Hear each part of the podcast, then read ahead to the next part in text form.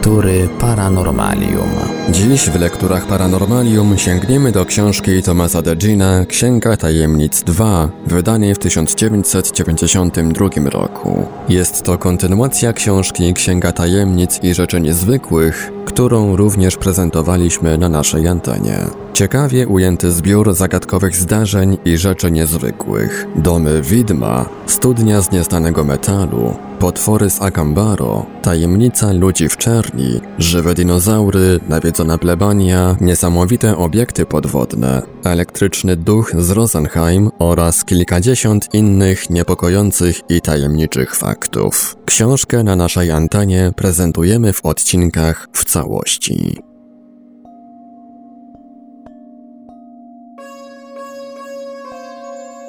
Smok wrót bogini Isztar. I był tam również smok, któremu Babilończycy cześć oddawali, księga Bela i Smoka. W 1902 roku, po czteroletniej pracy niemieckiego archeologa Roberta Koldeweja, odkryta została najznakomitsza budowla Mezopotamii, wspaniałe wschodnie wrota Babilonu. Już samo w sobie wystarczająco doniosłe, odkrycie to odsłoniło jednocześnie tajemnicę, która dopiero czekała na wyjaśnienie. Czym jest smok wrót bogini Isztar? Nawet jako ruina wrota Isztar są imponujące. Z podejściem poprzez obmurowaną ścianami groble, przechodzącą pod wysokimi łukami, z dwiema wieżyczkami strażniczymi po bokach, wrota te zbudowane są z żółtych, niebieskich i czarnych glazurowanych cegieł. Ściany grobli ozdobione są na przemian rzędami płaskorzeźb, przedstawiającymi dumnie stąpające lwy, podczas gdy strażnice pokrywają reliefy innych zwierząt. I tu właśnie zaczyna się tajemnica. Około roku 600 przed Chrystusem wrota zrekonstruował Nebukadnezar II. Wykonany pismem klinowym napis z dumą obwieszcza zamiary króla. Stawia w tym przejściu srogich Rimi i nieubłaganych Sirrushi, przydając w ten sposób wrotom tak wielkiej świetności, że cała ludzkość będzie na nie patrzeć w podziwie. Koldewey szybko rozszyfrował Rimi. Mimo, że ich wizerunki są stylizowane i niedokładne, to nie ma wątpliwości, że chodzi tu o Tury, czyli groźne dzikie bydło z Eurazji, którego ostatnie okazy wyginęły na Litwie w 1627 roku. Płaskorzeźby pokazują Tura z profilu, przez co powstaje wrażenie, że ma on tylko jeden róg, co być może dało początek legendzie o jednorożcu. Biblijny jednorożec, który nie pozwolił się ujarzmić i zaprząc do jest błędnym tłumaczeniem słowa rim na hebrajski. Septuaginta nie zna Tura i myli go z arabską gazelą. Rim był takim samym autentycznym zwierzęciem jak złowrogie lwy na ścianach grobli. I jedne i drugie dzięki swym straszliwym zaletom zostały wybrane, by strzec wrót miasta i paraliżować strachem przybywających do nim wieśniaków. Sirrusz przysparza więcej kłopotów. Na wrotach Isztar przedstawiony jest jako monstrualny czworonóg. Tylne kończyny wyposażone są w potężne szpony, przednie zaś to łapy lwa. Stworzenie ma długi ogon i szyję z małą wężową główką zakończoną rogiem. Posiada też rozdwojony język, który wystrzela z zamkniętego pyska. Ponieważ jest pokryty łuską, możemy mniemać, że miał on być w założeniu odmianą gada. A jednak, jak pisze Godewey, warto zauważyć, że mimo obecności łusek zwierzę posiada również owłosienie. Trzy kędziorki jak korkociągi zwisają mu z łba w okolicach uszu, a na szyi, tam gdzie powinien być jaszczurczy grzebień, widzimy długi rząd loczków. Koniec cytatu. Zatem cóż to za stworzenie? Robert Graves podsuwa myśl, że podobnie jak chimera ma ono mieć znaczenie symboliczne. Składankowa bestia z kalendarza. Lew, orzeł i wąż, reprezentujące trzy tradycyjne pory roku. A może, podobnie jak lwy i tury, jest to zwierzę rzeczywiście istniejące. W pierwszym sprawozdaniu z wykopalisk w Babilonie Koldewey napomyka, że jest to niewykluczone. Cytat. Gdyby tylko przednie jego nogi nie były tak wyzywająco i charakterystycznie kocie, takie stworzenie mogłoby rzeczywiście istnieć. Koniec cytatu. Gdyby Henry Lyot natrafił na wrota bogini Ishtar 100 lat wcześniej, Sirrusz zostałby uznany za kolejnego fantastycznego potwora, jakich jest mnóstwo w sztuce Mezopotamii. Ostatecznie jego nazwa znaczy tyle co wspaniały wąż, a przedziwna kompozycja cech różnych zwierząt byłaby wówczas nie do zaakceptowania. Jednakże w tym czasie narodziła się nowa gałąź nauki paleontologia. Cuvier i inni odtworzyli ze skamieniałych szczątków potwory tak nieprawdopodobne, że żadna artystyczna wyobraźnia nie byłaby im w stanie dorównać. Żaden dwudziestowieczny koszmar, pisze Jacketa Hawks, żadna choćby najbardziej makabryczna poetycka imaginacja nie stworzyłaby niczego tak pysznie fantastycznego jak gady epoki jurajskiej i kredowej. Koniec cytatu.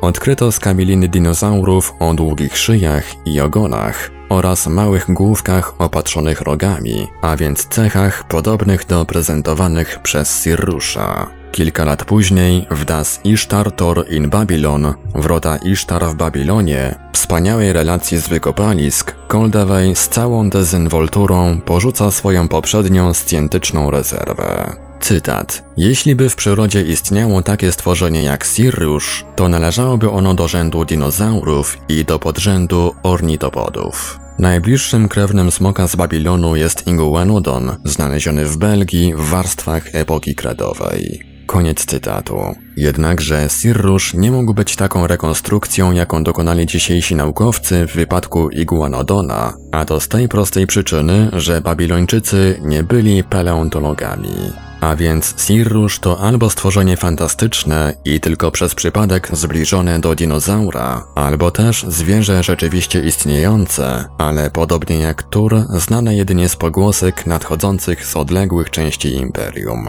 Na asyryjskim obelisku znajduje się inskrypcja określająca Tiglat-Pilsera I, żyjącego w latach 1175 do 1093 przed naszą erą, jako pogromcę dzikich rymi u stóp gór Libanu. Czyżby również i Sirrusza można było spotkać gdzieś w dalekich prowincjach Babilonu? Amerykański pisarz Willie Lay jest przeciwnego zdania. Uważa on, że Sirrusz ma swój początek w pogłoskach o wodnych potworach środkowej Afryki. Sąd swój opiera na tym, że pewien podróżnik znalazł tam glazurowane cegły, podobne do budulca użytego przy wznoszeniu wrót bogini Isztara. Kilka takich cegieł przywiózł do Europy Hans Schomburg, myśliwy, który znalazł je podczas łowienia zwierząt na zlecenie dyrektora hamburskiego zoo Karla Hagenbacka. Wszystko to działo się na kilka lat przed publikacją babilońskiego raportu Koldeweja. Schomburg przywiózł również pogłoski o pewnych tajemniczych zwierzętach znanych w całej środkowej Afryce. Penetrując okolice jeziora Bangwolo, stwierdził ze zdziwieniem, że nie ma w nim hipopotamów. Afrykańczycy wyjaśnili, że w jeziorze żyje zwierzę, które, choć mniejsze, jednak skutecznie je wypłoszyło. Stworzenie to nigdy nie wychodziło na brzeg, a więc nie znaleziono żadnych jego śladów. Schomburg uznał to wszystko za bajki i nie myślał niczego dalej dociekać. Kiedy jednak powtórzył to Hagenbackowi, dowiedział się, że jego pracodawca posiada relacje z innych źródeł, szczegółowo potwierdzając tę historię. Hagenbach wysłał nad Bangwolo ekspedycję, która jednak nie zdołała nawet tego jeziora odnaleźć.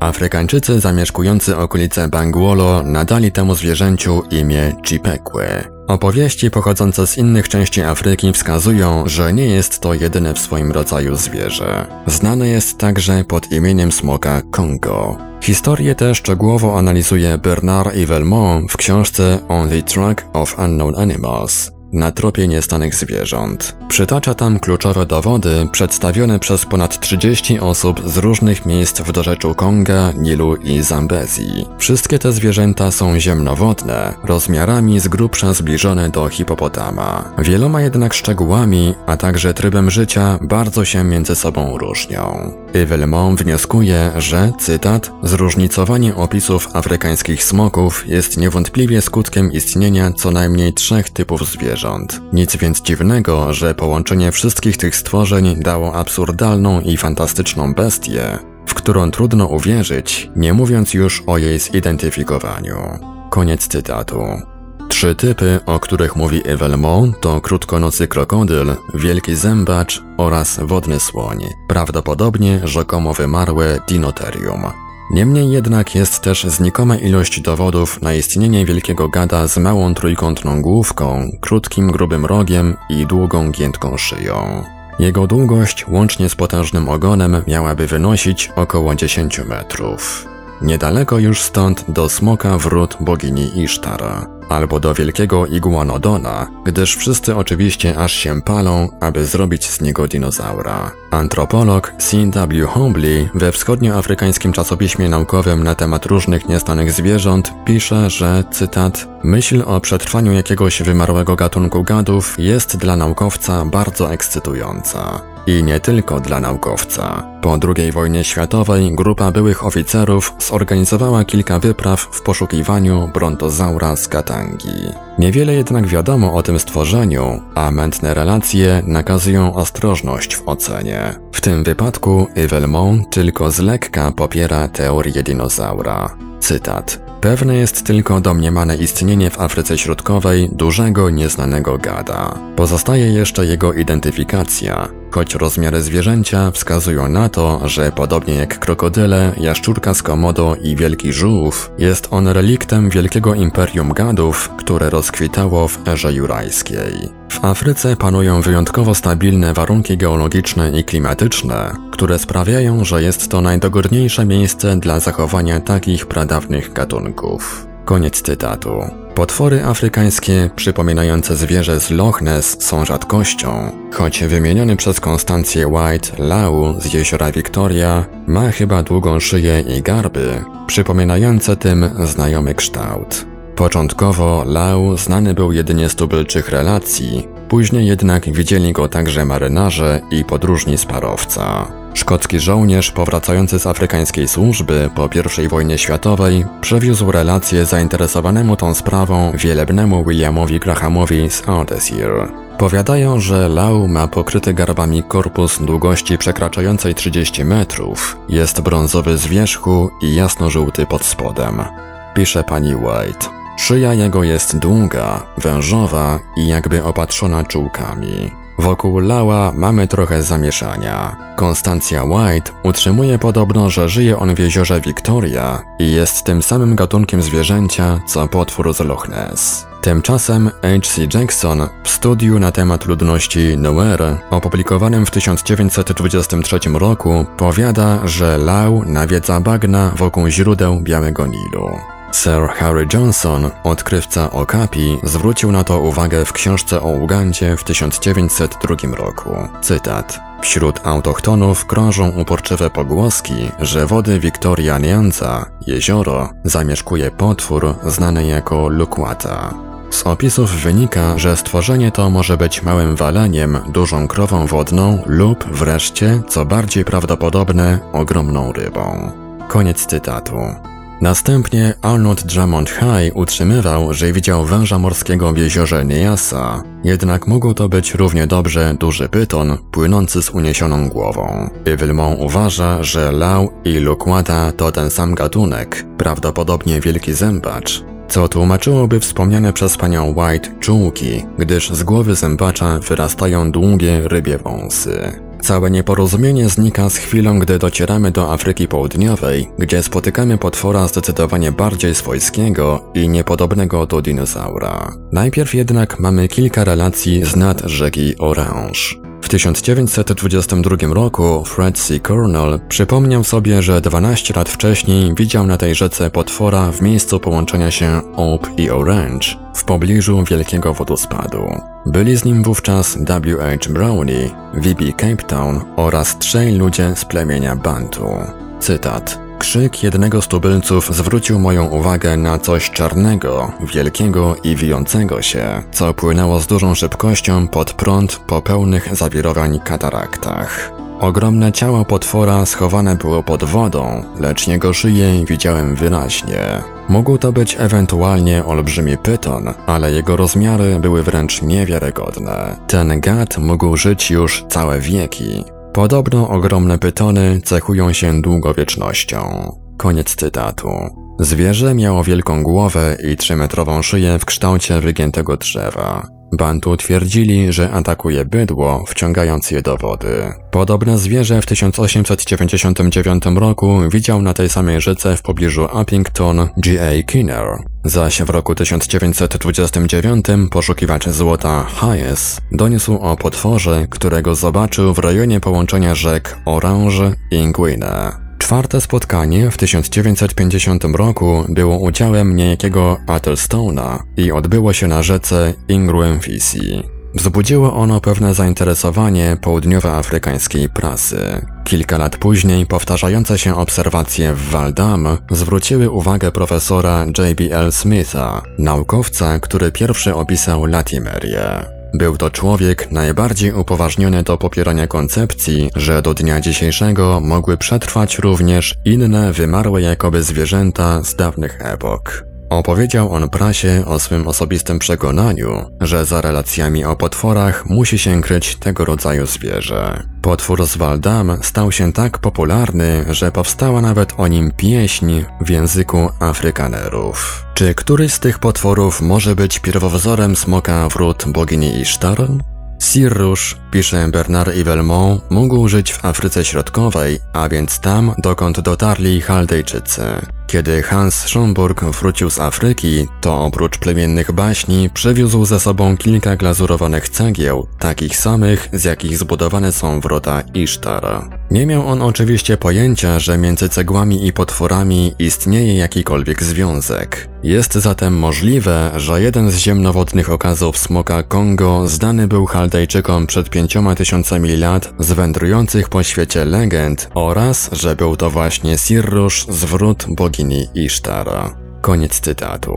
Wszystko jest oczywiście możliwe, jednak ten argument wydaje mi się nieprawdopodobny. Przywiezione przez Szomburga cegły są trochę podejrzane. Ich związek z Babilonem niepewny. Bernard Yvelmont powiedział, że z całą pewnością wyglądały na chaldejskie. Niezwykle trudno jest jednak uzasadnić tę teorię. Uświadomił to sobie prawdopodobnie Willie Lay, który pierwszy zainteresował się tymi cegłami. Wzmianka o nich została jednak usunięta z kolejnych wydań jego książki, w której roztrząsa on tę tajemnicę. Mezopotamczycy nie znali chyba zbyt dobrze wschodnich wybrzeży Afryki, a trzeba pamiętać, że Fenicjanie opłynęli ten kontynent jeszcze przed Herodotem. Nie mamy jednak pojęcia, jak daleko zapuszczali się w głąb Czarnego Lądu. Afryka wydaje się obszarem zbyt dalekim i nieprawdopodobnym, aby poszukiwać tam genezy babilońskiego Sirrusza. Zanim jednak znajdziemy coś bardziej przekonywającego, rozważmy jeszcze jeden dowód. Sirrusz jest jednym z bohaterów babilońskiego mitu o stworzeniu świata, Enuma Elish. W tym hymnie, śpiewanym podczas świąt religijnych, Wszechmocny Bóg Marduk uśmierca potwora, będącego emanacją zbuntowanej bogini Tiamat, a może nawet ją samą. Enuma Elish stanowi udramatyzowaną część babilońskich uroczystości noworocznych, podczas których król odgrywa rolę Boga w inscenizacji zabijania smoka oraz krępowania bogini. Jest to najstarszy przekaz poprzedzający powstanie legendy o świętym Jerzym zabijającym smoka. Pierwotnie to sam bohater krępował uprzednio księżniczkę. Z osobliwego fragmentu apokryfu dowiadujemy się, że kapłani Marduka trzymali smoka w świątyni w Babilonie. O tym interesującym zwierzęciu jest mowa w The Book of the Bell and the Dragon, Księga Bela i Smoka. Cytat. I był tam również smok, któremu Babilończycy cześć oddawali. I rzekł król do Daniela: Czy powiesz mi może, że jest to smok mosiężny? Patrzcie no, jest żywy, je i pije. Jak możesz mówić, że nie jest on żyjącym bóstwem? Czcijcie go zatem. A wtedy Daniel rzekł do króla: Daj mi swe pozwolenie, a smoka tego zabiję bez miecza i ludzkiej pomocy. Zezwalam, odrzekł król. Na on czas Daniel wziął smołę, sadło i włosie, uważył wszystko razem, ulepił z tego wielką grudę i wepchnął do paszczy smoka, a ten rozpękł się na kawałki. Koniec cytatu. Chodzi tu prawdopodobnie o jaszczurkę ostrzegacza z Indii lub Egiptu, używaną do straszenia publiczności w czasie corocznej inscenizacji. Z pewnością nie był to dinozaur i nie wydaje się, aby stanowił pierwowzór smoka wrót bogini Isztar, czy też jakiegokolwiek innego. Mityczne potwory babilońskie, takie jak skrzydlate byki czy ludzie o ptasich głowach, miały w sztuce Mezopotamii stosunkowo krótki żywot. Sirrusz, lwy i tury widoczne są na przestrzeni 2000 lat, aż do panowania Nebukadnezara, który przebudował wrota bogini Isztara. Tamtejszy Sirrusz, choć najbardziej okazały, nie jest jednak jedynym przedsięwzięciem tego gatunku w sztuce. Podobne zwierzęta widzimy również zazwyczaj jako atrybuty Marduka na słupach granicznych imperium. Kilka z nich możemy obejrzeć w Muzeum Brytyjskim. Marduka wraz z Sirruszem widzimy także na okrągłych pieczęciach przedstawiających sceny z Enuma Elish, kiedy to Tiamat umyka przed Bogiem. Jedna z tych pieczęci jest szczególnie interesująca. Marduk wraz ze swym pomocnikiem ściga tam wężowego sprzymierzeńca bogini Tiamat. Potwór pokryty jest zwyczajną łuską, Czyżby Gad ma długą szyję i mały róg na czubku głowy? Kiedy po lekturze książki Konstancji White o potworze z Loch Ness czyta się Middle Eastern Mythology, mitologię Środkowego Wschodu, Huka, można zrozumieć rzeczywiste znaczenie tej pieczęci. A to dlatego, że widniejące na niej od 4000 lat zwierzę jest tym samym stworzeniem, które widzimy na zdjęciu wykonanym na Loch Ness przez Kenneta Wilsona. Podobieństwo jest nadzwyczajne. Oba stworzenia mają te same długie, wdzięcznie zakrzywione szyje, te same małe główki z niewielkim różkiem. Prymitywnie wyryta pieczęć, podobnie jak płaskorzeźba na wrotach, jest tylko artystyczną impresją, wykonaną według tradycyjnych schematów, nie zaś z natury. Tym niemniej Tur istniał naprawdę, choć jego wizerunek powstał w ten sam sposób. Wydaje się więc, że żyły dwa typy wspaniałego węża. Pierwszy to wielki gad w rodzaju tego zwrót Isztar, drugi zaś mógł być gatunkiem zwierzęcia ziemnowodnego, jak na okrągłej pieczęci. Krótkie łapy tego ostatniego w zamierzeniu przedstawiały płetwy, zaś o reszcie ciała artysta miał niejasne wyobrażenie. Gdzież więc żyły te potwory? Najczęściej widywane są one w górskich jeziorach, takich jak Loch Ness czy Okanagan. Jeziora wyżyny Anatolii, choć leżą w innym pasie klimatycznym, przypominają swym środowiskiem wymienione wcześniej, a zatem mogą tam mieszkać potwory, choćby w jeziorze Wana. Wśród Ormian zawsze krążyły legendy o smokach, zazwyczaj wyobrażanych jako węże i morskie potwory, które mogły być jednak tylko personifikacjami trąb i tajfunów morskich. Bardziej interesujące są nangi, te duchy potwory stoją bardzo blisko smoków, jeśli pozostajemy na gruncie mitologii ormiańskiej, pisał Mardiros Ananikian. Wyraz Nang po persku oznacza krokodyl, aczkolwiek w jednej z perskich baśni Nangi pojawiają się w postaci napół mitycznych, przeogromnych morskich potworów. Ormiański tłumacz Biblii używa tego słowa jako ekwiwalentu krokodyla i hipopotama, a więc jest odpowiednikiem lewiatana. Średniowieczna geografia uczy, że widywano je w rzece Arakani, Muradczaj oraz w Eufracie. Nie mogły więc być ani krokodylami, ani hipopotamami, które nie występują w tych rzekach. Niektórzy autorzy twierdzą, że Nang jest demonem, inni zaś utrzymują, że zwierzęciem. Wydaje się więc, że Ormianie mają jakieś nieznane rzeczne zwierzę, o którym opowiadają sobie w legendach. Innym właściwym miejscem, w którym należałoby szukać babilońskiego smoka, są bagna przy ujściu Tygrysu, czyli jeszcze jeden świat zaginiony. Jednym z niewielu podróżników dobrze znających te moczary jest angielski badacz Wilfred Teziger. W The Marsh Arabs, arabskie bagna, w swojej relacji z kilku podróży wspomina mimochodem o jadowitych gadach, które można tam spotkać. Cytat. Jak gdyby nie dość już było prawdziwych węży, to wierzą tam jeszcze w dwa potwory o nazwach Anfish i Afa. Pierwszy ma podobno owłosioną skórę, oba mieszkają jakoby w samym sercu bagien i są śmiertelnie jadowite. Koniec cytatu.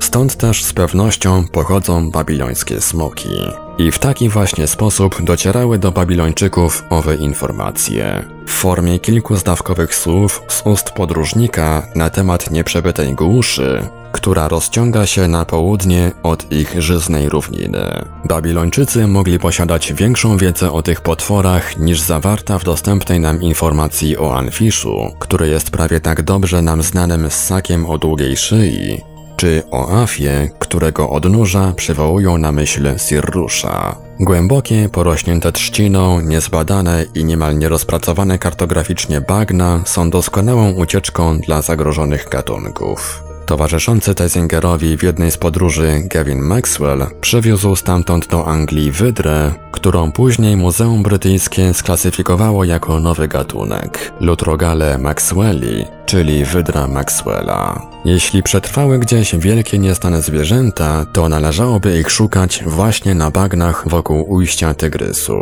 Być może inny podróżny przemierzający te moczary odkryje kiedyś smoka wrót bogini Isztara.